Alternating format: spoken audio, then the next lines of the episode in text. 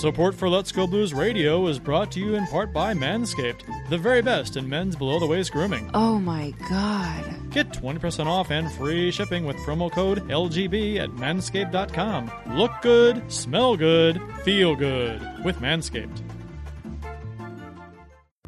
As the world's only personalized vitamin platform based on a health assessment and your DNA, ID Life provides its members with high quality ingredients backed by pure science. It's science. Check out rockinthatidlife.com and speak with Dustin about how you can reach your goals today. That's rockinthatidlife.com. Center Ice Brewery is a proud sponsor of Let's Go Blues Radio. Visit centericebrewery.com today to schedule a no contact curbside pickup or make a reservation in their awesome tap room. That's Center Ice Brewery located in Midtown St. Louis.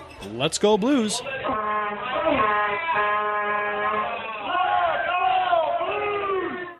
Get ready to hear some noise tonight. You're just seconds away from Let's Go Blues Radio.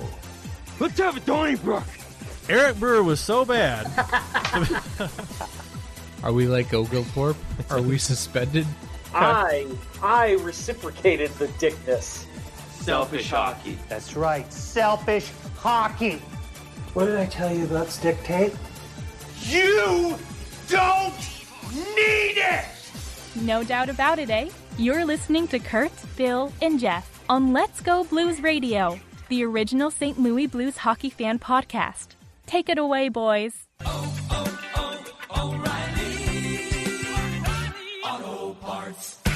Welcome to season 9, episode 36 of Let's Go Blues Radio. This is our live pregame show prior to game two between your St. Louis Blues and the high flying Disney on Ice Colorado Avalanche. This is the fully vaccinated, underappreciated, Stanley Cup vindicated, often imitated but never duplicated, the original St. Louis Blues hockey podcast. Please check out our sponsors, manscaped.com, rockinthatidlife.com, and centericebrewery.com. They help make this show a lot easier to produce, and more importantly, they have some great products and great services, including Manscaped's brand new Lawnmower 4.0 shaver. When you trim the bushes, boys, the, the tree stands taller. We're broadcasting live on Thursday, May 19th, 2021. This is franchise episode number 302 all time. To interact with the show on social media, we're on YouTube, Facebook, Twitter, Instagram. Just do a search for Let's Go Blues Radio. If you can listen to a podcast, you can certainly search the internet. Check out our Discord server at letsgoblues.com slash Discord. If you don't know what that is, just go to letsgoblues.com and find out. It's cool. Trust me. We're dual live streaming right now on YouTube and Facebook. If you haven't already done so, please subscribe to the show, smash the bell so you get notifications when we do go live. Uh, I'm joined this evening by Jeff Ponder, and Bill Day will join us shortly, hopefully. He is uh, really tied up with work.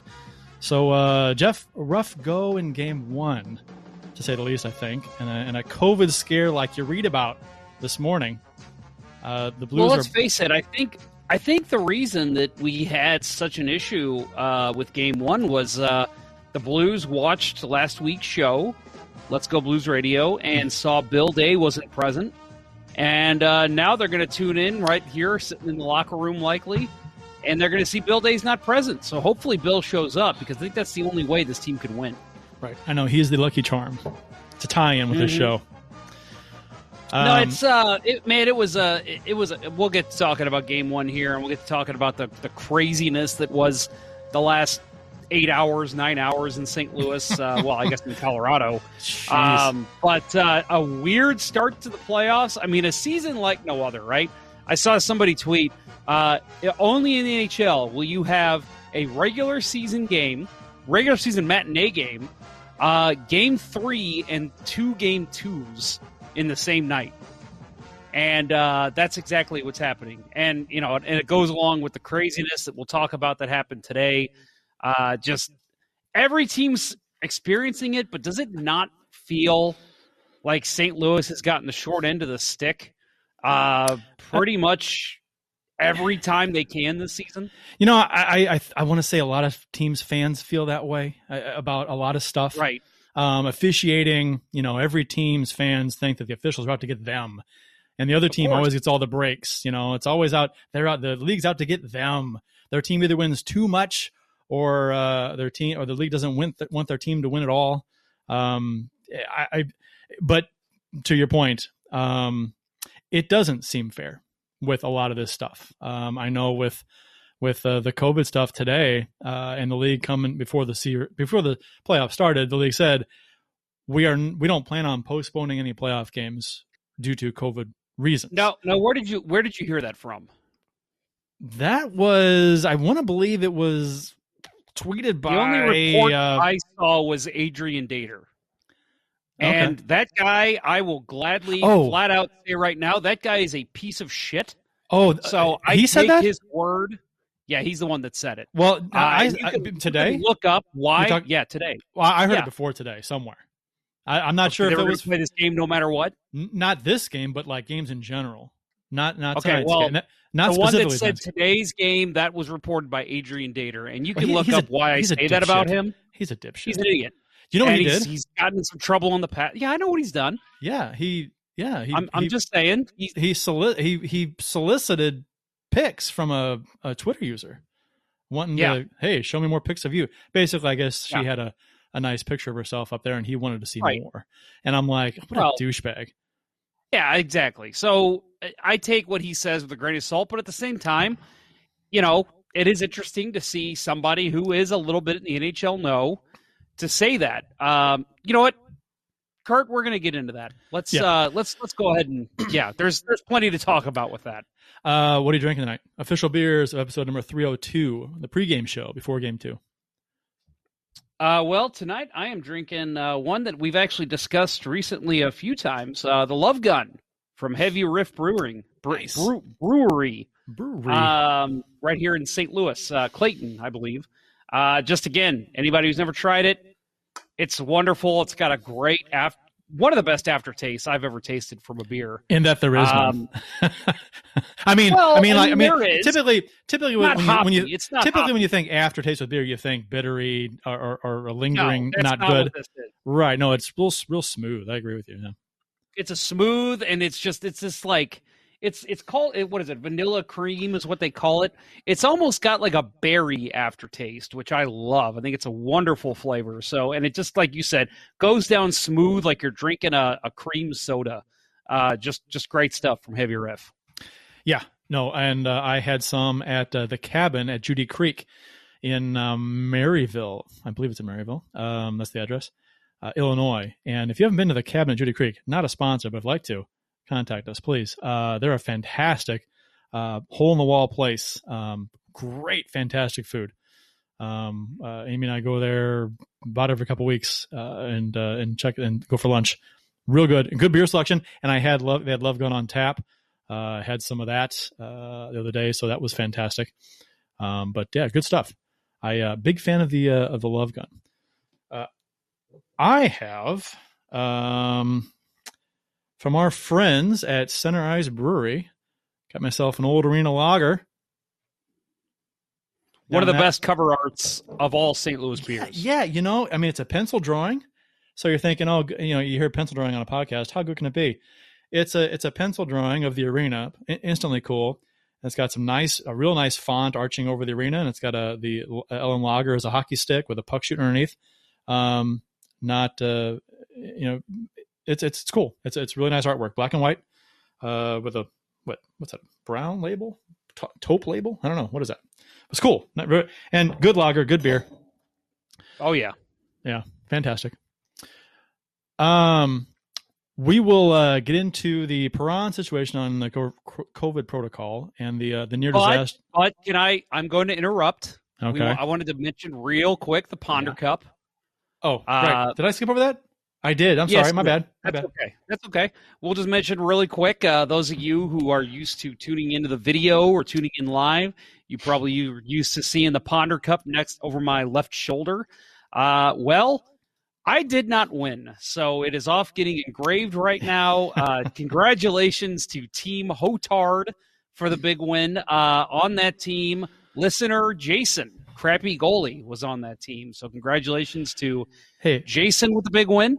Real quick, I, I talked to Jason. I, I I checked out the tournament. A lot of fun. I was there for a couple games. Uh, watched you play uh, Austin's team, um, which you can get into in a second if you'd like. Mm, but I talked to Jason up uh, up at the bar uh, uh, uh, I think it was uh, before your game, I believe. And uh, he, I think he said his team at the time was one and two, and uh, their only win, their win so far had came against your team, and uh, so they wanted to win, right? So a, a team that was one and two, and so it was a pretty good tournament. Pretty, uh, the teams were that tells me the teams were kind of evenly matched, more or less, right? I mean, that's that's what it tells Except me. Except for my team. yeah, so my team ended up going 0 and 5, which uh Hmm. going into Hmm. the tournament, a lot of people, a lot of people like bystanders, people who aren't playing in the tournament but Innocent ones? know all the guys playing. yeah, they're all like they're all like, dude, Ponder, you got a lot of steals on your team. Your team's great. You know, you drafted well. You know, eh, people saying, "Oh, you might have one of the better teams." And we went 0 and 5, lost the first game 7 nothing to Team Paul, which is uh, a friend Mm. of the show, sponsor Yeah. Dustin Paul. You know why? Uh, he gave his team ID life before the game. That's, what I said. I was like, what- I was like, dude, you gave your team way too much energy for my D life. That's what it was. Um, but uh, no, we, we the other games were real close, honestly, all the way throughout for us. It was just we couldn't score goals. Uh, your friend, a, a good guy, Frank Hart, was our goalie. Frank played great. We just could not score goals. That was our I'll- biggest issue. I'm gonna I'm gonna say, and this is not this is not a knock on your team. It may sound like it, but it's not. Uh, I, I I watching the the game, the, just the one game, uh, granted, uh, against uh, that you played uh, against Austin's team. Uh, uh, he he was hung out to dry a little bit. Um, uh, he a number of chances, number of chances that were uh, he didn't have much of a chance on. So, um, and it was rough because I, I told you after the game, I thought your team uh, had a bunch of chances, probably more puck possession in the game than uh, the other team, but they, uh, you guys, uh, I don't think crashed the net quite enough. Um, We didn't- flubbed a lot. We flubbed a lot of passes too. Flubbed a lot of passes, There was and you know- there was a couple plays where my friend Mike, who's a, a pure playmaker, just one of the best that I've played with, uh, fed passes right in front on the tape, and guys just shot wide or whiffed or went off the heel. And I mean, more than I can count. Uh, just a, a rough night for Team Ponder, to be Eh, sure. you know, but but but fun was had It's- by all. Fun. We had a great time, and Austin is just begging me in the chat right now to mention his team. Uh, his team was Team Crates, and they took second place. Oh, Uh, Austin through, yeah, they went to the final. Uh, through four round robin games, Austin had zero points. But then he turned on Claude Lemieux style, folks. he ended up having a goal and an assist in the playoffs, two Yeah. big moments for his team, Wow. and uh, and and just turned it on, played great. So many- it's a shame. It's funny because I saw him get the assist, and I was on his bench going because you know at that point my team was already eliminated. So I'm standing there holding a beer and and I'm just cheering his team on, and I lose my mind when I see he got an assist. So then I go I go to the uh, uh, one of the dressing rooms to talk to one of the other losing teams, and I come back and he's like, "You missed my fucking goal, Ponder," and I'm like. You scored. I went crazy for your assist. Imagine if I would have seen your goal. How so many- It was. Uh, oh, go ahead. How many, uh, how many how many points did you have, Jeff? Uh, three. Oh, phew. I was. Okay. Yeah, I So know. you- yeah. I had to make sure I one up him. Yeah. Ooh, you, you- at least Yep. you got something. You got you got something to fall back on there. Well, it's bad when you Austin. score three points, and uh, not only that, but the fact that I was the second leading scorer on my team. That's that's a problem. Ooh, in five games, three points, second leading score. Yikes! Yeah, you guys did have trouble scoring. That's pretty bad. All right. Well, I I mean, when I was there, it was it was fun. It's always fun. Um, and I wish I could have played. Uh, I had, uh, had obligations. Real but quick, I'll I'll add totals and Kurt again in November.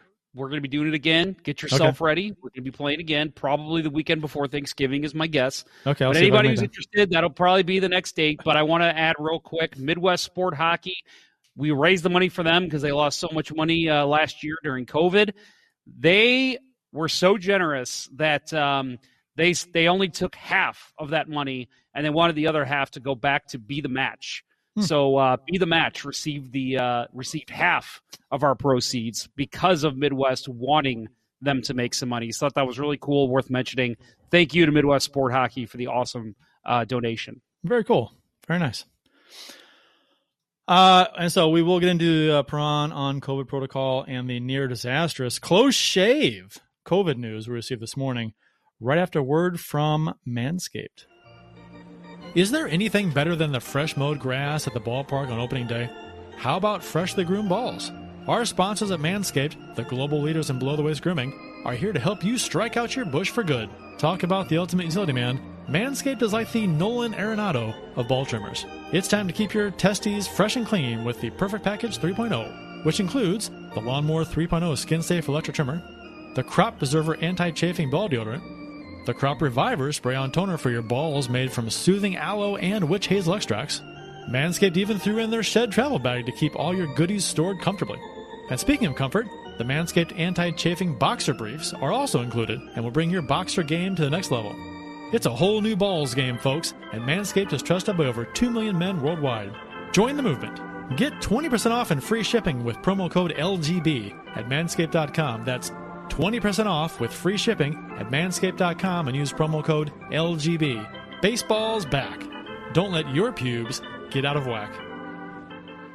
Uh, Manscaped uh, does have the right tools to get the job done quickly, safely, and hygienically. Uh, Father's Day is just around the corner, and you uh, probably need a, a, gift for a hairy dad. So make your dad proud this year and get him uh, him and yourself the uh, Manscaped Lawnmower 4.0, the brand new Manscaped Lawnmower 4.0. Uh, and uh, ultra smooth package. you know, you know what they say, like father, like son. The brand new Lawnmower 4.0 and ultra smooth uh, package is perfect for you and the dad in your life to complete your grooming game. Get 20% off and free shipping with code LGB at manscaped.com. Uh, a couple comments here to get to on Facebook. First of all, uh, unbelievable. We've got uh, Gail Sewell here, who is actually Jason Miller's mom.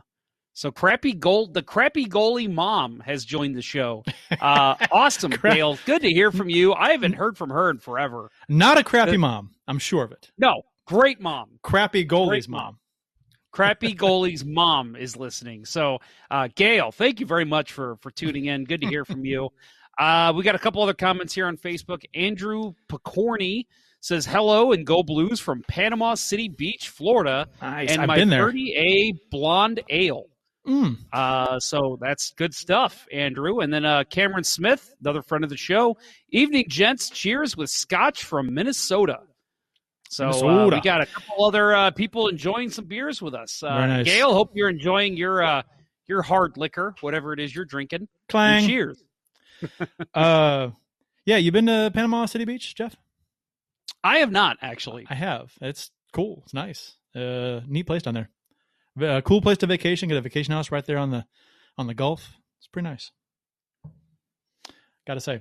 Uh, so Perron, David Perron, still on COVID protocol. That devastating news came out on Saturday. And when I say devastating news, I you know you don't know how you're going to react to something until he actually hits you in the face with it. And I was uh, I was at Second Shift Brewery in St. Louis enjoying a tasty beverage when I got the news about Perron.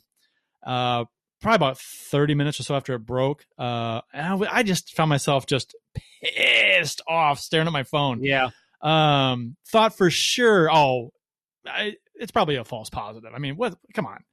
But, but then again, I'm like, wow, Walman just went down with COVID. And so now it's Perron. It's like he could have caught it from, could have caught it from Walman. And we don't know exactly which player has been vaccinated. Now, wild speculation. It, it's been said that all but eight members of the entire blues traveling entourage was coaches trainers uh and executives uh, players all but eight and, have been, va- and have been vaccinated. As well. And black aces uh, taxi squad all have been vaccinated, vaccinated except for eight. So the vast majority have been. Um and so it's, it, and then the and then the news this morning which was even more confusing uh, that the four Blues players had tested positive for COVID after the uh, overnight test results came back. And during the morning skate, uh, so this news came out, and we're like, "What? Who is it? Who is it?" And of course, they don't tell you. So we had to wait until the morning skate to see who wasn't out there. so it was like we wait like an hour or so. I was like, "Oh my god, pins and needles. Who's it going to be?" And it's like worst case scenario, right? If, if these are all yeah. truly positive cases, it's Schwartz, Tarasenko, Binnington, and Scandella. It's like, Holy shit! I mean, Yeah. replace Scandella with O'Reilly, and it's the worst possible situation, pretty much. Yeah, I I mean, uh, I would argue maybe O'Reilly over Tarasenko as well, and maybe Schenn over Scandella. right. But, But, still, yeah, I mean, still. those are four. Binnington number one, especially after the game that dude just had. Oh fuck! Like that was all my mind was was going Yep. to Yep. when that happened. Was ah, you got to be kidding me? We're gonna have our AHL team out there against the Avalanche. Yeah, and you know what? And it's frustrating too because you're you're this is so this is basically this is like to, to me this is what Twitter is for. So you get news like this, and then there's like instant updates because everybody that is in the know is like putting out on Twitter, and so all so everyone's like following right to to, and this is where you get instant news quicker than just about anywhere else. You, you can follow certain tags and you can get the information really quick, which is fantastic. so uh so and that's in addition to the previous protocol players which were Perron, Walker and Walman. Yep. So, yeah, I mean, and let's add too that you know if you have Schwartz and Tarasenko out, maybe you do consider putting in a Walker because he's a veteran at this point in his in his career, uh, AHL and NHL. Maybe you throw him in as a as a second line right wing to give a little bit of speed uh, and a little bit of scoring touch. Well, he's not available. So that's uh, yeah, that's another taxi squad guy that you might look to adding, and you can't because he's on the pro protocol list. yeah. And, and so It's and then unbelievable. and then speculation starts to run wild about well, during the season, you know, teams a coach would had tested positive, all of a sudden games suspended, multiple games. You know, uh, Pietrangelo comes down with it, one player for Vegas, and they cancel a number of games for that, postpone them. Uh, and so and and so fans are wondering, oh, surely if the Blues have four or five guys on COVID protocol, uh, surely they'll they'll postpone the playoff uh, this round until those guys come back. But that, that didn't seem to be. I didn't get the inclination that was going to happen. Uh, and but that's frustrating because, I mean, if I understand the importance of playoff games and wanting them wanting to keep a schedule, get it because you got to get the playoffs done before the Olympics.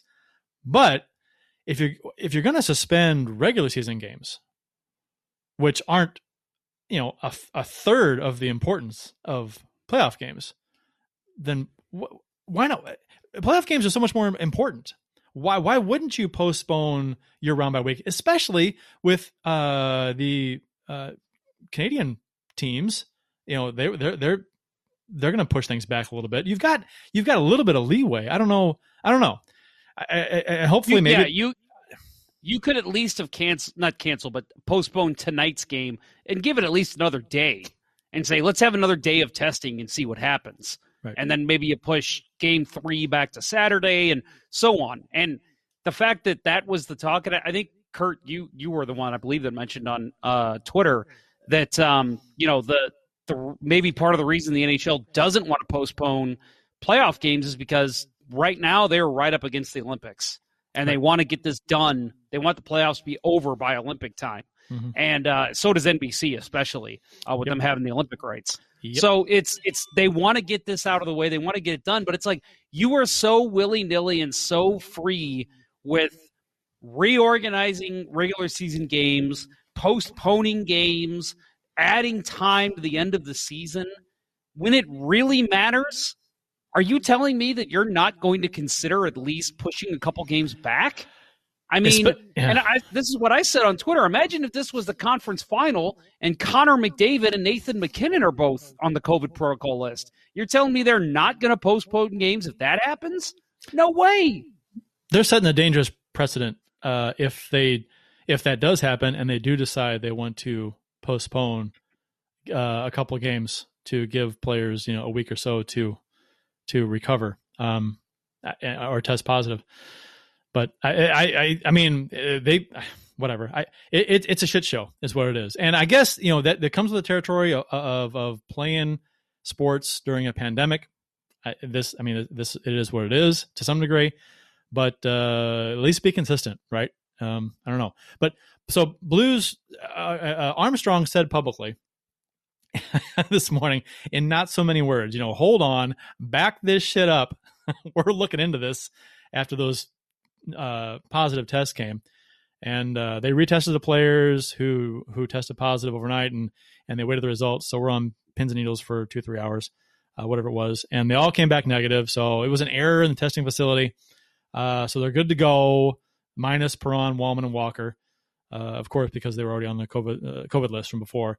And then you're just dealing with all kinds of people that and and when the announcement was made that that uh, the Blues players uh, who tested positive uh, are actually negative and they'll play, people assume that meant everyone, including Perron. So you got loads, and, and the information was not clear 100% when it was sent out. So people thought Perron was playing now, and everyone's all excited. And hey, Perron's back, and no, he's not. And people have some questions. No. It's like, good fucking god, people. Can, can, when when you put out news, can you just be fucking thorough with it? Jesus Christ! And you got to deal with all these all these people on on on social media, especially, and probably people in general who just get like even less news than people on social media. It's just it's just a complete shit show of misinformation yeah. everywhere and it's like, you know, if you would just be well, thorough then, in your announcement, problem, we wouldn't have that. The problem with with Twitter too is that you have people, and it's it's Facebook as well. You have people who try to come off as experts and say, "Oh, well, this happened, so that means this guy is going to be available," and it's like you don't know, and you're just pushing out information that you don't have the facts about. Let the reporters do it. And and again, you're right; those reporters need to be more thorough. But if you don't know, don't just willy nilly, oh yeah, yeah, that guy's fine. He's going to play tonight. You don't so, know. I've said that a couple times. So what you're saying is that if you don't have the facts and accurate information, or the sources, legit sources, you shouldn't put information out there that's BS. Is that what you're saying? That's that, that's uh, a, that's a uh, crazy concept, Jeff. I don't know.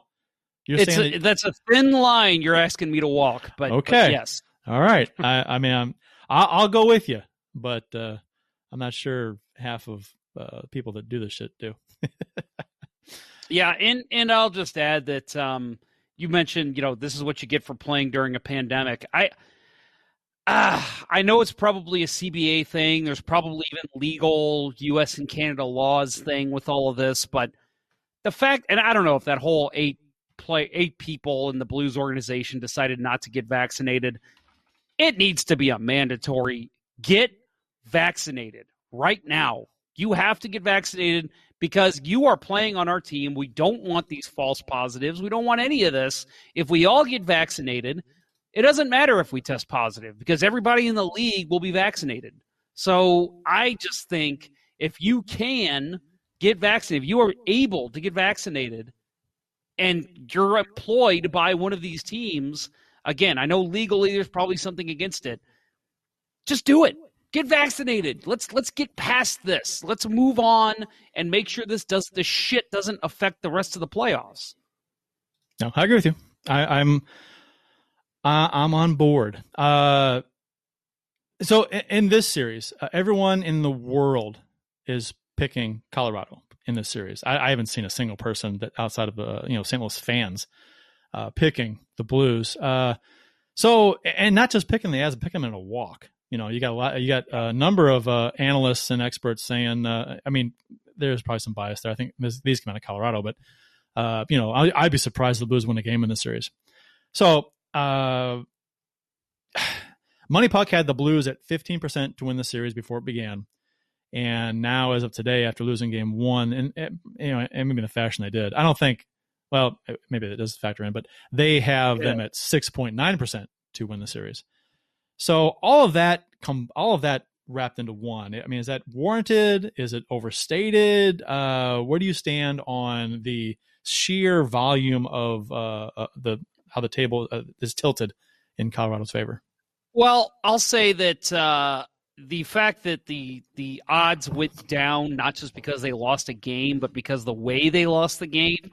Uh, Binnington's not going to be able to make 50 saves a night. It's just even in a four game series, he's not going to be able to, to put up 45 to 50 saves. So I'm fine with that percentage dropping pretty significantly.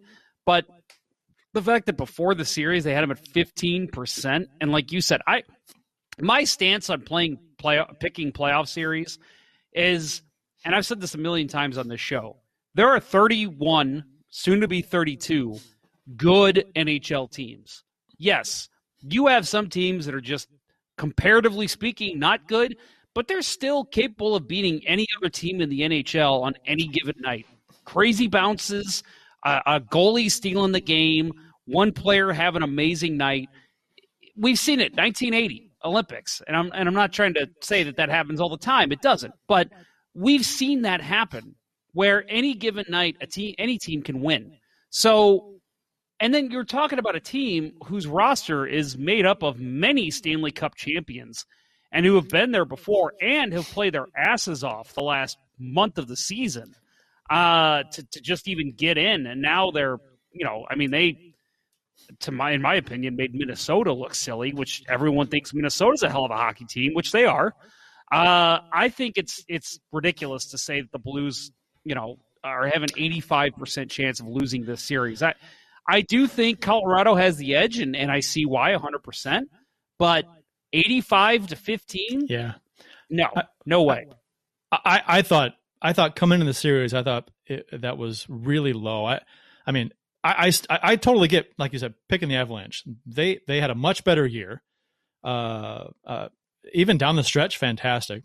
You know, the Blues struggled to find consistency in their game for most of the season, and were even thought to be a lock to miss the playoffs at one point uh, right before they turned it around. But uh, and the Avs played much better than the Blues did in Game One. I mean, real, a lot better. So uh, dominating a large chunk of the game. So, but before the series, I would have had I would have said the Blues had in the neighborhood of like a thirty percent chance. I would have put it somewhere around there, uh, beating the Avs, all things considered. Um, I and that's uh, because that's like because fifteen. I think MoneyPuck said fifteen percent was the lowest ever. And They've been doing this for about four years, and it's the lowest uh, percentage a, a, team had of winning a, a, series in the four years that they've been doing this. So uh, that that tells you right there. I mean, granted, the first game, first period, you're like, damn, you know, uh, Colorado was aside from the first five or six minutes, they're all over us. Um, uh-huh. But we will uh, we will get into uh, that. We'll kind of touch on game one and then get into game two. Uh, after this uh, message from our friends at ID Life. Hey, you.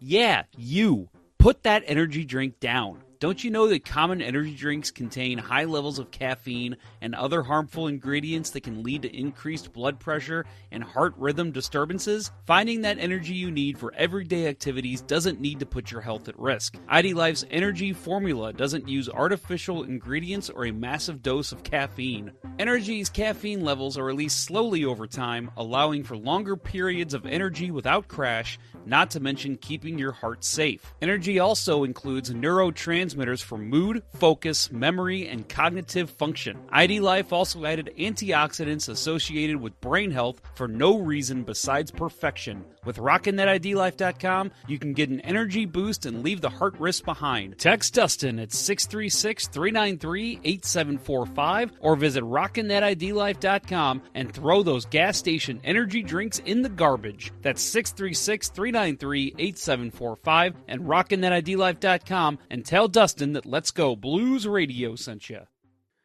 So as we come out of break, we got a couple comments I want to get to very quickly. Uh, Gail Sewell, again, uh, crap, the crappy goalie mom is what we were going to officially call her. She says, "Amen. Get vaccinated." And uh, if you listen to our show, you know that we all agree with that, including Bill, who's not here tonight. Uh, Nathan Chris, who's actually uh, real quick, Jay, uh, uh, Kurt. Nathan was a guy who used to live up the street from me when I was growing up, and he used to to put on the goalie pads just so I could take shots on him in the driveway. I literally would stand at the edge of the driveway and just slap shot after slap shot to perfect it. And he did it willingly. We did it pretty much every day for a good three years. You're saying you've perfected your slap shot. That's what you're saying. It's I got a pretty good slap shot. I it's a listen, so he was a martyr. He was a martyr. Control, I, yeah, he was. I've had some control issues over the years. I know crappy goalie and listener Leon is going to give me shit because there's been times where I just could not get it to stay below the crossbar. But for the most part, I've I've uh, that's one part of my game that I'm proud of. I think I got a pretty decent, uh, accurate slap shot. Wrist shot, not so much. But anyway, so Nathan, uh, a former goalie, uh, rebranding as the Let's Go Vaccines podcast. I'm here for it, he says. yeah, saw that. uh, Austin Lynch says, uh, wait, we are in a pandemic? Doesn't look like it with the Hurricanes game looking full capacity last night. They were 12,000, weren't uh, they? Yeah. 12,000. Yeah. Andrew Tykeson adds, uh, talking to Austin, different states and cities have different rules. The Panthers are at about 9K fans right now, while Tampa, also in Florida, is only half that. Yep. And we're at 9,000 for uh, game three. So Yep. that's that's where we'll be. Unless it changes before then, which I doubt it. So No, that's where it we're won't. at. Uh, game one, uh, Colorado four, St. Louis one. Uh, the you know, the first, uh, like I said, Perron is out for this game, which was a blow. Uh, the first five minutes of this game were great. I thought uh, uh, the Blues clogged up the middle, didn't allow Colorado to use their speed, had some chances in the offensive zone, didn't give Colorado much in our zone, and held them uh, shotless through the first like five, six minutes or so. So Forced uh, turnovers, we're forechecking well. Um, so now that we've talked about the first five minutes, Kirk, let's just go ahead and start talking about game two. uh, Tarasenko hits the post. Man, how the game may I mean, you, you you you wonder how things would have changed in a game if something early on had happened differently than it did. Like if Tarasenko's shot goes in uh, instead of hitting the post. That I mean, who knows how? I mean, That you're up- changes the complete complexion of the game. You'd think. I mean, I mean, Colorado's. It doesn't change the fact that Colorado's an amazing hockey team, but I mean, the President's Trophy winners usually don't win the cup. So that was I tell you, I, I, they lose uh, often. So I, I said the time, you figure Colorado's going to get going at some point soon in this game. So when the it'd be best if the Blues could have taken advantage of opportunity or two early on to grab the lead before Colorado gets going because you they figured they would at some point. Um, and they had chances to do so. And I, you, you after the five the five minute mark, you're like, and then Colorado starts turning back on, and they start coming at you in waves, and uh, playing like the team that you expected to see. And you're like, man, we didn't take, we didn't capitalize on our on a, uh, two or three chances we had, some a couple good ones, and uh, and now we have to actually really hold them off. So Yeah, uh, and that's and you got to hope and and I think Colorado top to bottom has a good lineup, but everyone in the world will agree that is one of the most dynamic top lines you will see in hockey with uh, Rantanen, MacKinnon, and Landeskog. And if you can, uh, uh, Kurt, I don't know if you saw my message there in uh, oh Slack. Be I didn't. for you to check out. Oh. Um, Bill is here. Bill's joining us here. Bill's here. Um, but uh, yeah, so I, uh, uh, you know, you want to stop that that top line, and and I think early on, I could be wrong, but I believe MacKinnon even had a, a pretty bad turnover, either in the neutral zone or in the offensive zone, and it was uh, it was okay. Hem these guys in, take advantage when they're on the ice. And then all of a sudden, it started. The ice was tilted the other way. The MacKinnon line really turned it on, started breaking through the neutral zone, almost untouched. And it was okay. They're going to dominate play when they're out here. So just let them do their thing. Hope Binnington can come up big, which he did. And then when the other lines are out there, you dominate. You go down the ice. You start forechecking. You keep Cale Makar behind his net. You keep guys like uh, any guy that can move the puck like that, Sam Girard. You keep checking them every chance you get. But it just felt like, and and I hate to use this term because it's so cliche, it just felt like they took their foot off the gas. And it was just, okay, we've got to weather this storm now. Now, now Colorado's coming at us. We've got to be able to weather the storm, play good defensively, allow a couple shots, make let Binnington make some big saves, and we'll get our game going again. And it just felt like that never really happened again, at least through the first period.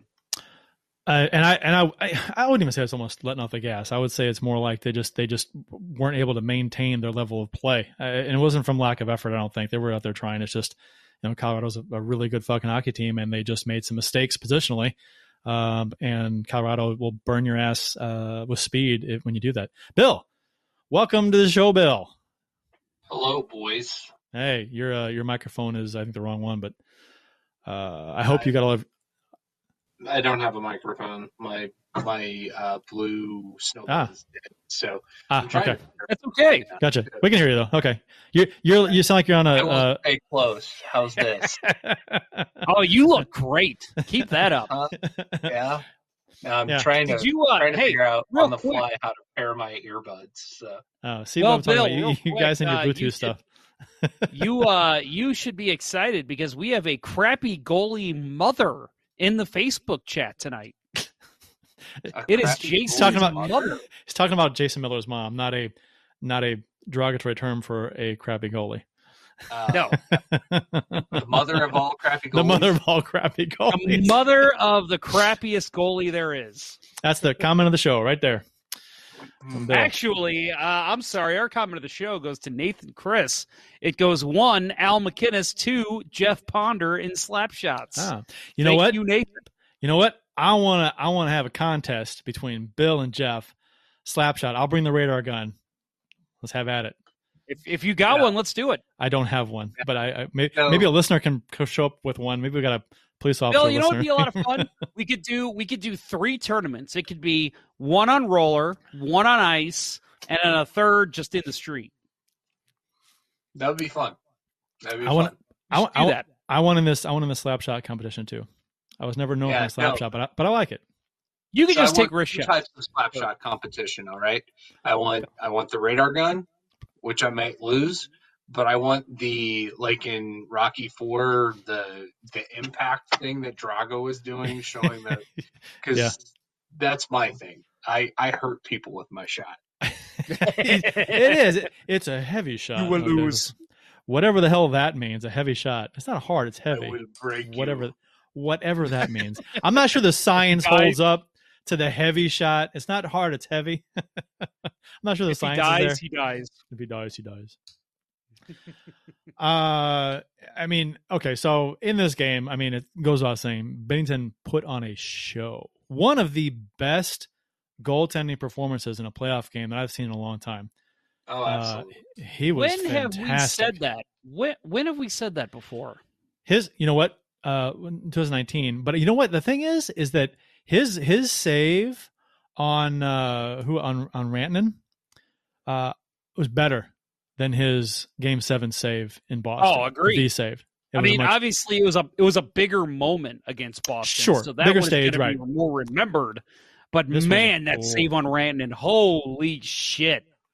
Yeah I think I, a- I think I woke up the whole neighborhood when he made that save. any anytime anytime you're you're down on the ice on your belly and your your pads down against the post and you see a shot coming and you instinctively lift it up to pick the puck out of midair when it would have went over your pad. I mean, you could chalk up to luck because he's anticipating, but but still, I think uh, Bill, uh, you can probably attest to that uh, save being a I don't know what you call it. I mean, it's not something he's he's guessing, and he guessed right, and it was amazing. Yeah, it, it's it's actually, and I don't know if this if my voice is any better. I got the earbuds paired now, um, so You look great. better. All right, yeah, you guys sound a hell of a You lot look better, great. too, let me tell you that. Well, you look better. Um, uh, thanks, because you don't have to look at my, you know, awful beard up close. So, um, no, it, it's one of those things that it, it's you know that the player, you know, at, at this point, um, you know that a player's not going to try to slide that puck in a, along the ice. You know they're going to try to chip it just over the pad. They're not going to try to go roof on that. So you kick your leg up just slightly, hoping to pull it down, and that's exactly what he did. Um, you know, just an, an incredible save on on Ranton, who I thought you know took a little bit too much time. Um, didn't take as much time as Mike Hoffman on his wraparound attempt. yeah.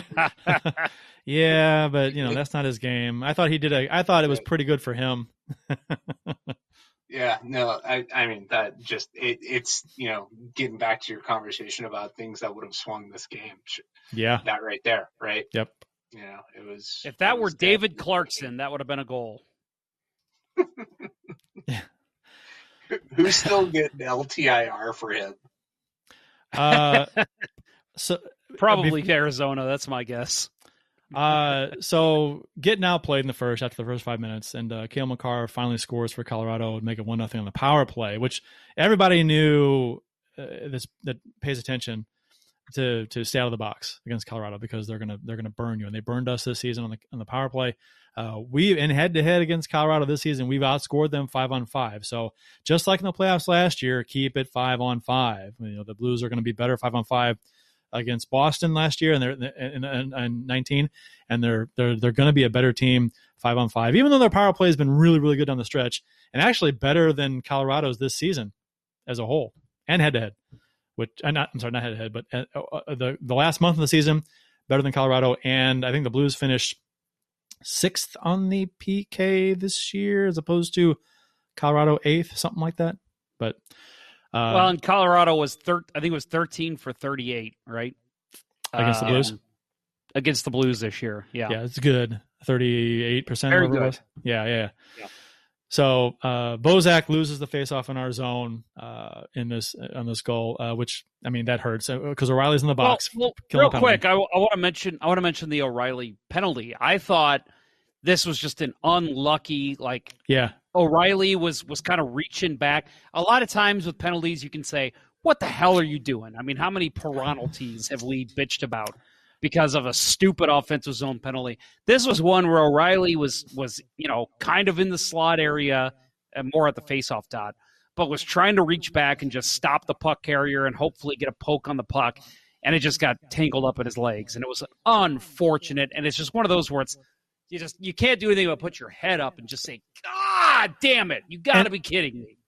And it was, and people were calling it a dive. I don't know, it was a dive at all. I mean, he tripped the guy. I mean, he got tight, he, tight, he corkscrewed him. So it wasn't on purpose. But it was just a. I don't a, remember who it was, but I mean, I think whoever it was was just not expecting a stick to be there. Sure. Yeah, and you get yeah exactly. Uh, I thought Bozak played this terribly. I, I mean, uh, uh, uh, Makar is an amazing talent at, at the point, and he made a great play, but Bozak comes out there and fades away and gives a swipe at his stick and gives Makar the center of the ice. What is that? I mean, I, right. I, and and then and Makar walks in and scores I, uh, with two with two guys and Sanford misses the block shot and it go and the two Colorado players in front uh, kind of a screen there for Binnington. It, it, it, was, it was a bad bad sequence there, losing the face off, then then missing your man at the point, fading away and waving a stick. You're not going to get Makar that, that way, and he knew it too at the end, you could see him kind of banging a stick on his knees. He knew he messed up. Yeah, he, you know, I don't know if you guys already talked about the uh, the Kurtis Foster breakdown um, in the athletic. Not yet. Not yet. Um, Not yet. We talked about which way you swing, you know, when you're trying to cut off lanes, and yep. Bozak's, you know, swung back to the outside and left the middle completely unprotected. Like just absolutely wrong pivot there for him. And, uh, yeah, always put himself out of position and gave gave you know way too much room for you know the the guy that is is being touted as you know uh, the future five time in a row Norris Trophy winner. You keep him to the outside, keep him to the to the boards. Uh, don't don't give them the middle. I mean, if you're going to give them anything, give them the boards. Give them the give them the outside. Um, that and that, and that the Kurtis Foster breakdown was great. That and since you brought it up, Bill, uh, Jeremy Rutherford with the Athletic had uh, uh, had brought on uh, what's Kurtis uh, uh, uh what's yeah. last name? Kurtis Foster. Foster. Yeah. Yeah. Former, former NHL defenseman. NHL defenseman. Yeah, had him on, and One he broke worst- down. Yeah. He One broke down this. injuries I've ever seen in a game when he broke his femur. Uh, they say that's one of the most painful things you can experience too. Um, it's like the male equivalent equivalency of childbirth, apparently. Um, but uh, yeah, he he broke. Yeah, so I, you know, I'm just I'm passing along information. I'm not. I don't know from experience either way. But but uh, he broke down the game one. This was a better breakdown than any breakdown or analysis over an entire game that I've seen ever.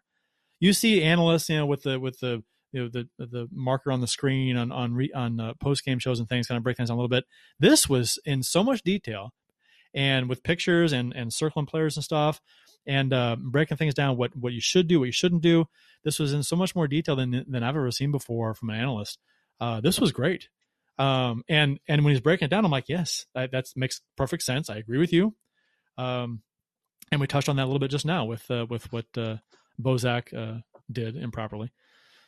But uh, so Kyrou scores on the rush to one to one for the Blues, uh, uh, tied it up. Uh, Thomas, the engine on this goal. Uh, we lost Jeff. What happened? We lost Jeff.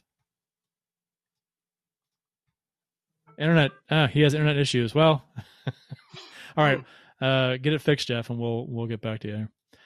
Figure it out. Uh, it wasn't me. Yeah, yeah we're. I'll, I'll have to tell him. Nope, wasn't me, Jeff. It was you. It was you. Mm. Thanks. Let me check my connection here. the- Oh yeah, I'm good. There he goes. Oh, there he is. He's back in. The, the YouTube video and Okay, uh, there you are. Yeah, that he left. you're, hey you're guys, you're a little choppy now too, so it's probably yeah something on your end. It's not on my end. it's it's me. Okay. Go ahead and continue with the show. All right. So uh, thank you. Uh, this is, I mean, okay. So the way this game was going and Kyrou scores are tied at one, uh, you know, this, I- thinking, okay, we're getting outplayed, but now late in the second period, and this second period was better, much better for the Blues. Um, still allowed 14 shots, but they had 11 shots on goal, so they were generating some stuff. Um, didn't play. They they they did a better job against Colorado, but uh, and they tied it with a few minutes to go in the second. Thinking, okay, tie game going into the third. Uh, with the way this game has gone so far, this is fantastic. I don't think any Blues fan was disappointed at all with being tied going to the third uh, in this game. Um, I think, uh, but then in the third period, you know, things change 30 seconds in. So, uh, again, another, yeah, yeah, yeah. Well, and I want to talk about this with you guys. So, so uh, MacKinnon scores on an amazing shot, but the fact that he was left where he was with both the defensemen behind the unred line, you know, Parayko and Scandella, it's like, what do you expect? You know, I mean, granted, I mean, he's an elite player. It's a really tough shot even for him, but he hit it on a one timer no less um, from fairly in close. I mean, got it up. I mean, it's, it's an impressive shot, really impressive. But uh, still, Blues were chasing uh, Parayko and Scandella behind the net. Uh, I think it was O'Reilly that couldn't get over to uh, cover MacKinnon in time, and uh, boom, scores just like that. Uh, and essentially, it's it was game over. I mean, we got outshot eighteen to seven in the third. Um, didn't mount a lot of uh, of uh, pressure after that. Um, hell, we couldn't even get our goalie off hardly. Last what, Right. three minutes to go, we didn't get him. We couldn't get Binnington off for like a minute and a half, two minutes. So, Well, real uh, quick, did you guys see the the hot takes about uh, MacKinnon's goal that that that put him in the lead? A lot of people said that. Uh, well, not a lot. I saw a couple people say that uh, Binnington didn't play that right, oh, and well, that he made himself too small in the net. I'm No, like, are you kidding no, me? no. That's a bang bang play. Binnington's trying to cover as much net as possible. You've That- got two defensemen going to the puck carrier behind the net, leaving one of the best goal scorers in the NHL wide open in front. I don't put that on Binnington at all. What's he supposed to do? Right. He can't No, come out. no, The puck's behind the net. He can't come out. What's he going to do? He can't. again that the Kurtis Foster breakdown on that goal, like I I I was absolutely spot on yelling at the TV Mhm. that you know Parayko and Scandella had zero communication on that play, and they both collapsed Yep. down low. Um, They lost a puck battle. The coverage in the slot, right? Parayko lost Yeah. the puck battle on the far Scandella, boards. Scandella went for the hit and Yep. missed, and Yep. that's that set it in motion. That the last person you blame that goal on is Jordan Binnington. Uh, He yeah. had you in the game to that point. And Yeah. I, the only thing I can say is it, it must have been, you know, somebody with a Jake Allen fan club Twitter handle uh, saying that that's on Binnington because Jesus, It's the well, guy was the only reason you're in the game at that point. and and Yeah, actually, even his- even if somehow he's at fault in that game, the fact that he kept you in it at that long, come on, back It- the fuck off. Even I don't even think the the his previous play in the game mattered whatsoever. That particular play, he did nothing wrong. Mm-hmm. He he did what he was supposed he to do. Agree. Uh, Yeah. So I mean, the, the you know uh, um, Landeskog makes a three to one with eleven and a half to go in the game. Uh, nice deflection. I mean, Beauty. It's it's tough. I mean, Falk was on him for a second, shoved off of him, which defensemen do, right? You you you'll, you'll cross check a guy in the back to to push him away from the goal. Well, when Falk did that, he created separation. So I guess inadvertently, and then the shot comes, and all of a sudden there's separation there. So he's got his stick free to deflect, And uh, if he was against Falk, maybe Falk ties up his stick a little bit. I don't know, but uh, it's just Yeah, a, a bad break in that That's a, situation. that's a beauty. That's just one of those goals you It's have a- to just kind of tip Oh, your hat. it was nice. It was great. You it was, it was just a fantastic. a goal. beauty deflection. Yeah. So, it, Anyway, nothing you could do about it. And you're gonna allow MacKinnon to get open at the point. You know, the, the coverage not very good. I think it was pointed out it was Tarasenko um, that you know uh, kind of floated. It should have been his block, and he tried to. You know, then it became O'Reilly's, and they Yeah. missed. And but perfect Yeah. deflection by Landeskog. Yeah. Um, again, nothing on that play that Binnington could have done about it. no, no. I, I and I again I and I think the Blues may need him to play.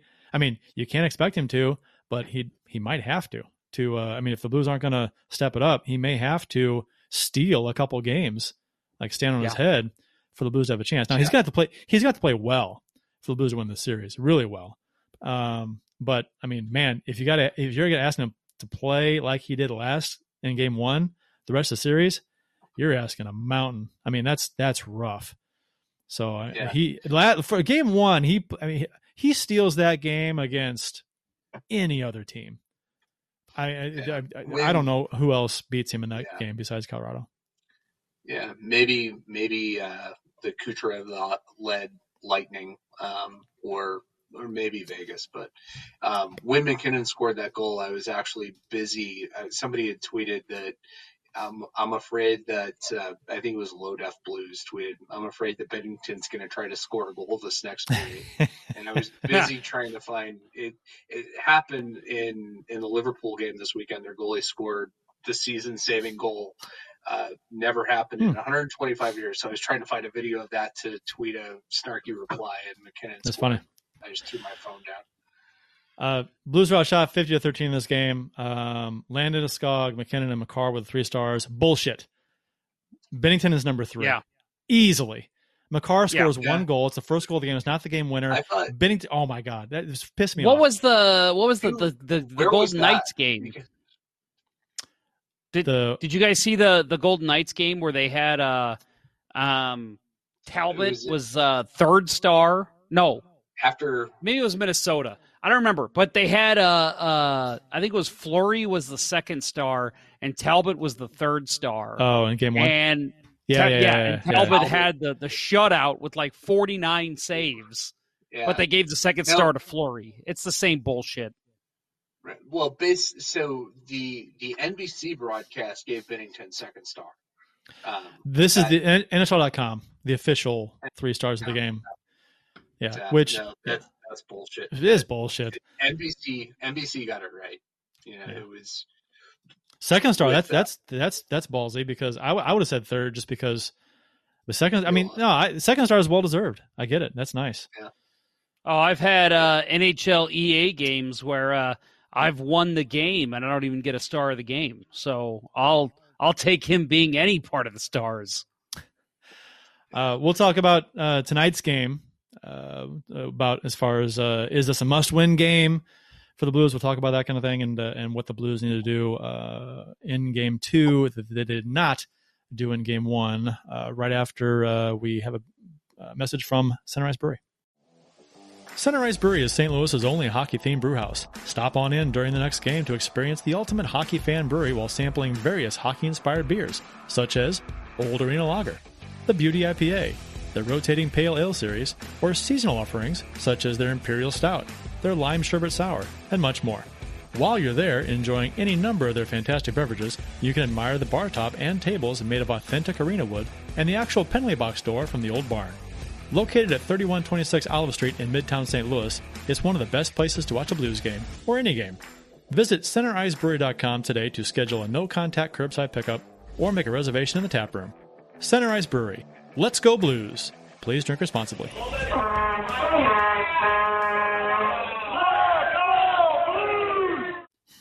Uh, game two uh, tonight. The uh, it, they say nine thirty puck drop, but it's gonna be at nine thirty five, nine thirty eight, something like that. Uh, I guess. So, um, game two is this a must win game, guys?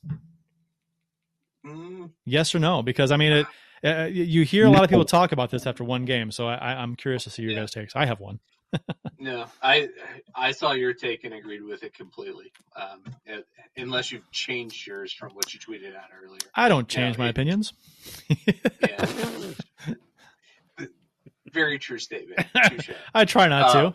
No, no, it's it. You know, it it would be nice. Um, it makes game three a must win if you lose this one, Yeah, but so. it gives you breathing room. Um, and I, you know, I, I I think the earlier you can win in the series, the better. Um, don't go back home split, but it's not the end of the world. Yeah, I I uh, I never use the must win, uh, especially when you consider. I mean, we've seen teams before or, or series before where it's the home team wins every game, and then it comes down to game seven. Yeah. So I'm I'm not saying this is a must win. It is a suggested win. They should definitely try to win this game, but I I am going to say that uh, it's important to win this game, yes, just to come back to St. Louis with a tie series. But uh, if they lose this game, I'm I'm still not throwing my hands up saying the team's done. So my my take on this is, and, this, and my take has been like this forever, for years. Um, so I- I hate the must-win game talk after a game one loss on the road. If you open on the road, yeah, that's silly. If you open on the road, your goal is to hopefully split. If you don't, then the goal is to win your home games and steal one of the next two in their building. That's the plan. That's that's what you have to do. So um, right now, if they and you're never really in trouble in a series when you open on the road until you lose a home game and you're down in the series. I, I, I don't I because you you open on the road, they hold serve at home. Okay, fine. You come back home and you try and hold serve at home too, and then you go back. It's two out. It's best two out of three in their building. So you got to win one in their building. It's not rocket science. Uh, I almost said the wrong term. It's not rocket surgery. um, yeah, like I, I agree, guys. They would love to win this game, and it's it's important to win this game, but it's not do or die. It's not must win. Um, must win is the like the most over, misapplied, overused term in sports. Um, Yeah. especially after game one. I hate seeing it after game one. It's ridiculous. Uh, it's a seven game series. But yeah, that um, that was uh, for those that remember after the Blues uh, lost Game One against San Jose. Everybody said that uh, in, in uh, 2019, Game Two is a must win. They did win that game, but I remember then just thinking that was ridiculous. Like, yeah, they're not, they haven't been a great home team during the playoffs, but you never know what could happen. I mean, you yes, if they're down three nothing, you know they lose Game Three. Okay, that's a must win, Yeah. but Game two, that's not a must win. 2000 you still got plenty of opportunities. 2014 against the Hawks, I think it was, where we won both games in Chicago, one and two. Was it 14 or 15? In Chicago, Yeah, 14. in Chicago, won games one and two, lost four straight after that. Yep. So, you know, I, Do you think Chicago, after they lost Game two, was just like, oh, they're done? Yeah, No yeah. more. Oh, oh, I'm They're sure their gonna do it. fans. I'm sure their fans were all like, "We're done." You know, this sucks. Yeah. You know, oh, oh, oh, look what happened. It, it- I mean, it. Yep. It's a seven game series, guys. And uh, granted, now I I think if the Blues, even if the Blues don't win tonight, um, if they play much better and and make it a game, you know, because I mean the score it, the, it was a game on the scoreboard going into the third. Last it was tied, and it was a one goal game until until later, midway through the third. But uh, it, it I mean it wasn't on the ice. I mean it was tilted. I mean, they were they were getting outplayed. If they can play with the Avs tonight, play uh, and and and and uh, have half the game in the Avs end, you know, go back and forth, um, and play with them, uh, and they end up losing. I think I think that sets a nice tone for coming back to St. Louis. Now, if they get the doors blown off on the scoreboard and outplayed on the ice again and lose three nothing, four to one, five two, whatever, that's like then you're like you're you're down, right? You're not going to feel good about it at all. So, uh, So let me ask uh, Bill first, Kurt, you next. Um, what uh, what do the Blues need to do to to win tonight? I hate the whole keys of the game bullshit. I think that's always just such fluff. But what do you want to see out of the Blues tonight that that could lead to victory? Bill, I'll start with you. Score more goals than Colorado. Now that's the kind of hard hitting analysis you will get nowhere else, folks. yeah, no, I, I, I mean, I think they they've got to contain the speed. Um, you know, speed kills, and it's killing us. Uh, killed us in game one. Um, find a way to to cut off the the neutral zone. Um, you know, I, I this team is defined by its forechecking, and Berube called him out for not having an effective forecheck in, uh, you know, after the first five minutes of game one. Um, so if if they can find their game and, and push the Avs deep, um, great. But if they if they come out and they're not able to do that, hopefully there's a change of tactics and you know maybe we see a little bit of uh, the left wing lock or something come back to clog up the neutral zone because and the, game one they just gave up way too much of center ice to uh, to the Avs. You just can't do it. I think uh, I think, and they need to look at the first five or six minutes of game one, which they played a really effective game against Colorado. Uh, I think they, they need to focus on uh, being more consistent with that level of play throughout the entire game because after the first five or six minutes, that that kind of they weren't able to maintain that. So I think they need to do something uh, within themselves to uh, stick to the plan there and uh, and keep that going. So uh, they were clogging the middle. They were forcing the Avalanche to the outside, taking away speed up the middle, uh, not giving them easy exits out of their own zone at all, forcing turnovers, and uh, not giving them easy entries into our zone.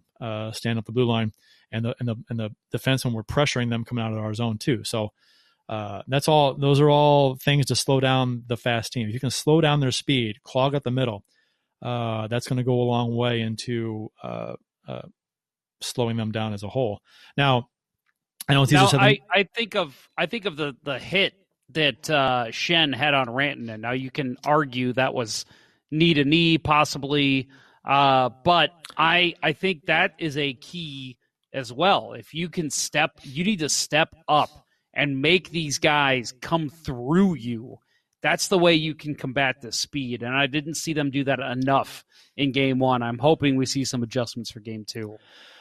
Um, well, I was just going to say, I think you have to, if you're going to try to play the body, you've got to be more positionally sound. Um, yeah. Case in point, uh, the the go ahead goal uh, in Scandella trying to take out Rantanen along the boards. You, you, you can't you can't speculate on a hit.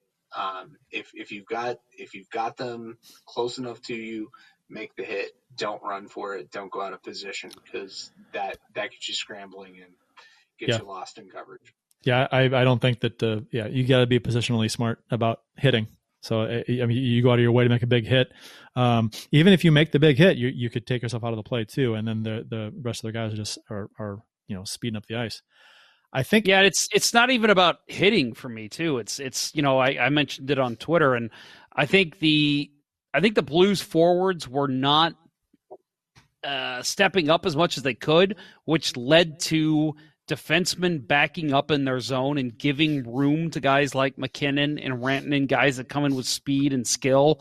You've got to be able to have trust your forwards to be able to step up and play a good defensive game, get the puck out of the zone, because otherwise that's what's going to happen. Not to not to give the defenseman a pass, but that's what happens when your forwards aren't playing that strong forecheck game and they're not keeping guys contained in the neutral zone. The defensemen are going to back up because that's their only option. If they step up too much, all of a sudden that's when you get your breakdowns, you get your two on ones, your one on O's, whatever. Uh, we saw it with the two on O with uh, Rantanen and uh, uh, Kadri. So it's it's just a matter of playing a good play their game. I mean, we've seen the Blues play that strong defensive game uh, with this team and with the team last year and the team year before that. It's just a matter of playing it and sticking to it and playing it for a full sixty. And I think uh, another obvious thing in Game One for me was that the the Blues weren't doing, and we we talked so far about what to do basically when Colorado has the puck as far as like effective forecheck and and keep them the outside. Don't give them the middle of the ice. You know that's with them coming up the ice. Um, I th- I think for the Blues to be effective tonight, they not only have to do that, but they cannot uh, squander their good chances because uh, if Berube's philosophy is uh, quality shots over quantity, then you can't squander as many quality chances as you're getting. Because if you're passing up quali- quantity, and you got to capitalize on the quant on, on, the quality ones. So uh, the, the, the mishandles of the puck, mismanagement, uh, mis mishandling the puck, and puck mismanagement uh, was bad in, in, the neutral zone, in the offensive zone, uh, turning the puck over, uh, flubbing flubbing the puck, for lack of a better word. Uh, it just wasn't smooth. It wasn't effective. Colorado was quick to pressure, and that they forced the issue. So the Blues got they have to be uh, they have to manage the puck better and move it quicker uh, when Colorado's pressuring. Because if Colorado's pressuring you and, and taking the body, and you and your other and teammates are moving and rotating, you're gonna have guys open. So I mean, you just got to be effective doing that. Um, you cannot miss on yeah. those chances and, as much as they have been in game one. Yeah, you bring up flubbing the puck, and Jeff is the one that pointed this out uh, on Twitter during game one. How awful the ice looked, how bad players were having uh, issues handling the puck, controlling the puck, falling down. Um, so we'll have to see if the ice is similar to that tonight. But you got to make, you know, you have to make the solid play. Um, you know, take a hit, but make the play right? That's that's the cliche that that we need to make work for us. And then the other, I think, obvious thing that you know goes without saying, uh, as far as keys to the game, stay the fuck out of the box. Yeah. Do not. Oh yeah. Team power play. Yeah. I, well, I, and and don't take and listen. I thought maybe like the the Blais hooking that that was some bullshit call. We got to hope terrible. that the referees are gonna are gonna make the right call and they're gonna you know keep the whistles in the pocket when it's necessary. We have to hope for that, but don't give them a reason. Don't give them a reason to call the penalty. You know, don't uh, don't go out of your way to make a hit after the play. And I thought they did an okay job of that in game one, but. Uh, no, I, I just feel like uh, there was something else that bothered me about game one. I thought there was a lot of desperation moves to the middle of the ice. You know, let's let's uh, let's move it to uh, the slot and hope somebody's there to poke it in. Blind passes. I saw that a lot in game one. You can't do that against Colorado. They're such a strong, uh, smart hockey team that they know when teams are just going to desperately poke it in front. You've got to set up a play. You've got to play the game that you know you can play. Uh, none of that desperation, throw it in front bullshit and hope it goes in. If you're, I'm not saying you shouldn't shoot from any angle if you have the opportunity, but you've got to set up plays. You can't just hope that the puck hits off a, a stick or hits off a, a skate and goes in, uh, maybe to another player's stick or in, it, in the net. You've got to make the right play. And I feel like there was a lot of blind passes in game one. I'd like to see a cut down on that for game two. Yeah, and I, I, think the guy that was most uh, emblematic of that was Jaden Schwartz, and he was completely out of sync with everybody. He he would he would go the wrong way, right? Just I, it just there was a couple times where he like turned his body and he threw it. He like threw yeah. it in front, and it was just, dude, yeah. like you had to it, control the puck. No one was on you. Bring that, it to the quarter and make a play. That just that and it just circles back to what I said about execution. You know, uh, just puck management. You know, make the smart play. Uh, don't just don't, and, and the thing is that if you're going to beat Colorado, you need to keep the puck away from them. So good puck management. Don't throw it wildly uh, often you know, and just give it right back to them because they're going to come back down the ice and set up. So the more you have the puck, the less they have it, and it's, it's not it's not uh, complicated stuff. So, and uh, and they're dangerous with the puck. So, uh, uh like you said, just throwing the puck blindly in the offensive zone, hoping to hit somebody, is uh, not a good strategy to have uh, more than once in a game for your player. I mean, it, it, might work for you in a desperation attempt, or if you got no other options, okay, but try and be smart with it. Yeah. I guess we can hit uh, a couple of the Today in Blues history, and then we'll wrap up the show. How's that sound, guys? Sure. Uh, yeah. So uh, there's, there's, actually Today in Blues history, courtesy of the at STL Blues history Twitter account, uh, May nineteenth, two thousand nineteen. Uh, and there's three from the same game, which is uh, if Puckeye 14 is still listening, he'll love these. Uh, game five versus the San Jose Sharks. Series tied at two to two. The Blues win five to nothing and in the process of going uh, three and zero oh in the final three games of the series and outscoring the Sharks twelve to two after the infamous overtime hand pass goal against. Uh, the Blues set a franchise record in this game with their 11th win in the playoffs and a seventh road win of a playoff season. Binnington had his first career playoff shutout. Schwartz, with the hat trick, becomes the first Blues player with two hat tricks in the same playoff year. Uh, Tarasenko in this game became the first Blues player to score a goal on a penalty shot in the playoffs. Now, the Blues' previous playoff penalty shot was Jimmy Roberts, April 27th, 1968. Uh, I guess I, don't, How did Jimmy Roberts get himself in a position where he had a penalty shot? I have no idea. And, and I remember hearing he was about a that. big lumbering defenseman, right? Yeah, like and it's he- it. How did he get himself in that position? You know, as as many times because the Blues have been in the playoffs a lot more than any other uh, expansion six team, and to sh- and for for this to be their first penalty shot goal in the playoffs just shows that they don't call penalty shots in the playoffs near as much as they probably could or should. Uh, also in this game, uh, with a score of three nothing at the time, a clean check. This is not my words. This is by this is by uh, at STL Blues History. A clean check by Alex Pietrangelo knocks Joe Pavelski out of, uh, of the San Jose Sharks out of the playoffs.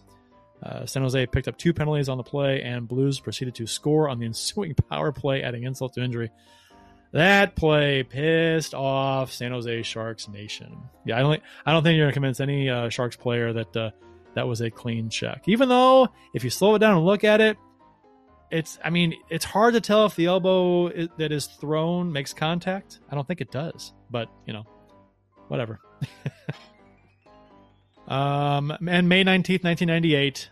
The uh, the bad for this one is the St. Louis Blues lost this game six to one, and the series versus Detroit four games to two, and that was Brett Hull. Brett Hull played his last game for the St. Louis Blues, May nineteenth, ninety eight. Uh, the good part was the last game. This was the last game the Blues wore the terrible clown jerseys until they brought them back last year. Yeah, that was a great day. So there you have it. Today in Blues history, May nineteenth. And uh, we got a game Uh, here in what about do we, two or do three we want to do? Predictions? Predictions for tonight, boys? You, if you want to go ahead and do them, do them. I hate predictions, but I'm. I'm I do gonna, too. I'm gonna. I'm gonna say I, I expect. I expect a better effort from the Blues tonight. Uh, a more fundamentally sound positionally game, especially defensively and in the neutral zone uh, against uh, Colorado. I expect that because if they don't do it, they're going to lose. Well, I will Yeah, say if uh, if for- if oh, go ahead. Go ahead, Jeff. You go ahead. All right, I was going to say uh, that uh, I would have said if the COVID protocol shit would have lasted, I would have said uh, Blues won nothing because that's just the way hockey works. Ville Husso would have had a shutout, and Dakota Joshua would have scored the goal. Uh, but having it that uh, that did not happen, I'm going to go two one Blues. I think uh, Binnington plays well again. Hopefully, doesn't face 50 shots. And uh, Blues, uh, I think they go behind early, but I, I can see them have another strong second and third. So we'll see how that goes. Bill, what you got? Hmm, My prediction is I don't make it through the second period. Stay, do what I do. I'm do what do what I do and stand up and watch the game. You won't fall asleep that way. I do that too, Yeah, actually. I yeah, I'll I'll try it, but I'm operating on three hours of sleep, so I got my TV mounted on the wall and I stand about two feet from the TV. Just watching. it. Yep, that's about the same for me. Yep.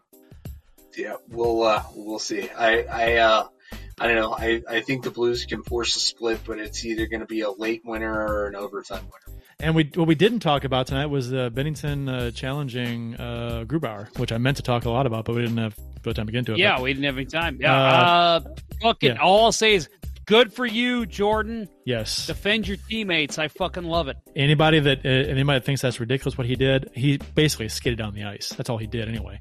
But uh, he he was challenging uh, Grubauer. Anybody who says that's a, that's a fucking bullshit uh, move doesn't know what the fuck they're talking about. That was ama- that was that was what he was supposed to do. That's his job as a goalie. Grubauer was taking shots. I mean, he he took a shot too from Clifford, but he's giving shots back. He's getting in the scrum, and that's his literal job as a goalie to go down there and take Grubauer.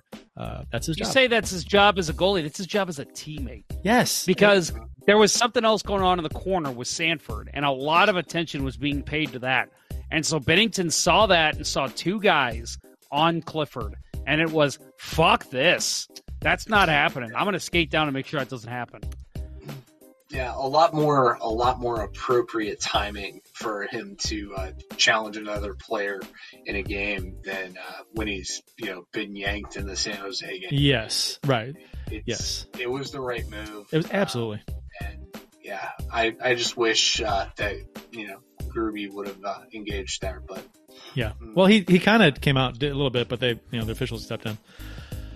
All right, so we got a game to watch. Uh, support for Let's Go Blues Radio is brought to you in part by Manscaped, the best in men's below the waist grooming products. Get 20% off and free shipping at manscaped.com with code LGB. Look good, smell good, feel good with Manscaped. And by ID Life, the world's only truly personalized vitamin platform based on a health assessment and your DNA. Visit rockinthatidlife.com for more information. That's rockinthatidlife.com and get 10% off by texting Dustin at 636 393 8745 and tell them Blues Radio sent you. And by Center Ice Brewery, St. Louis's hockey themed brewery. Visit centericebrewery.com today to visit a to schedule a no contact curbside pickup or to make a reservation in their tap room. While you're there and enjoying a number of their fantastic beers, you can admire the bar top and tables made of authentic arena wood.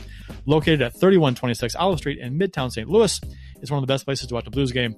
That's centericebrewery.com. Please drink responsibly. That'll wrap up episode 36 of season 9 of the original St. Louis Blues Hockey Podcast, Let's Go Blues Radio. Thanks to everyone who has listened and uh, watched. Uh, we hope you have enjoyed the show as much as we've enjoyed bringing it to you. For Jeff Ponder and Bill Day, I'm Kurt Price. Until, until next, uh, I guess after the show, or if we're in Discord or next episode, uh, fuck Kroenke. Let's go Blues. let's go Blues. Fuck up the entire Avalanche roster, Binnington, and let's go Blues. Uh, the Chiefs are at home tonight against Sport at the War Memorial at 8. Good seats are still available. A look at fourth. I think that went very well. Thank you for listening to Let's Go Blues Radio. Now take off, hosers. I want you to have a heart attack and die so that we never have to do this shit again. Well, there's 90 minutes of your life you'll never get back. Sorry. St. Louis Blues, St. Louis Blues. Have you heard the news about our St. Louis Blues? They've only just begun, they're on their way to number one. Now there's no more blues for our St. Louis Blues. Blues are on the ice tonight again. They're rough and tough and got the stuff to win. They'll always get one more, no matter what the score. They are quite a hockey team, my friend.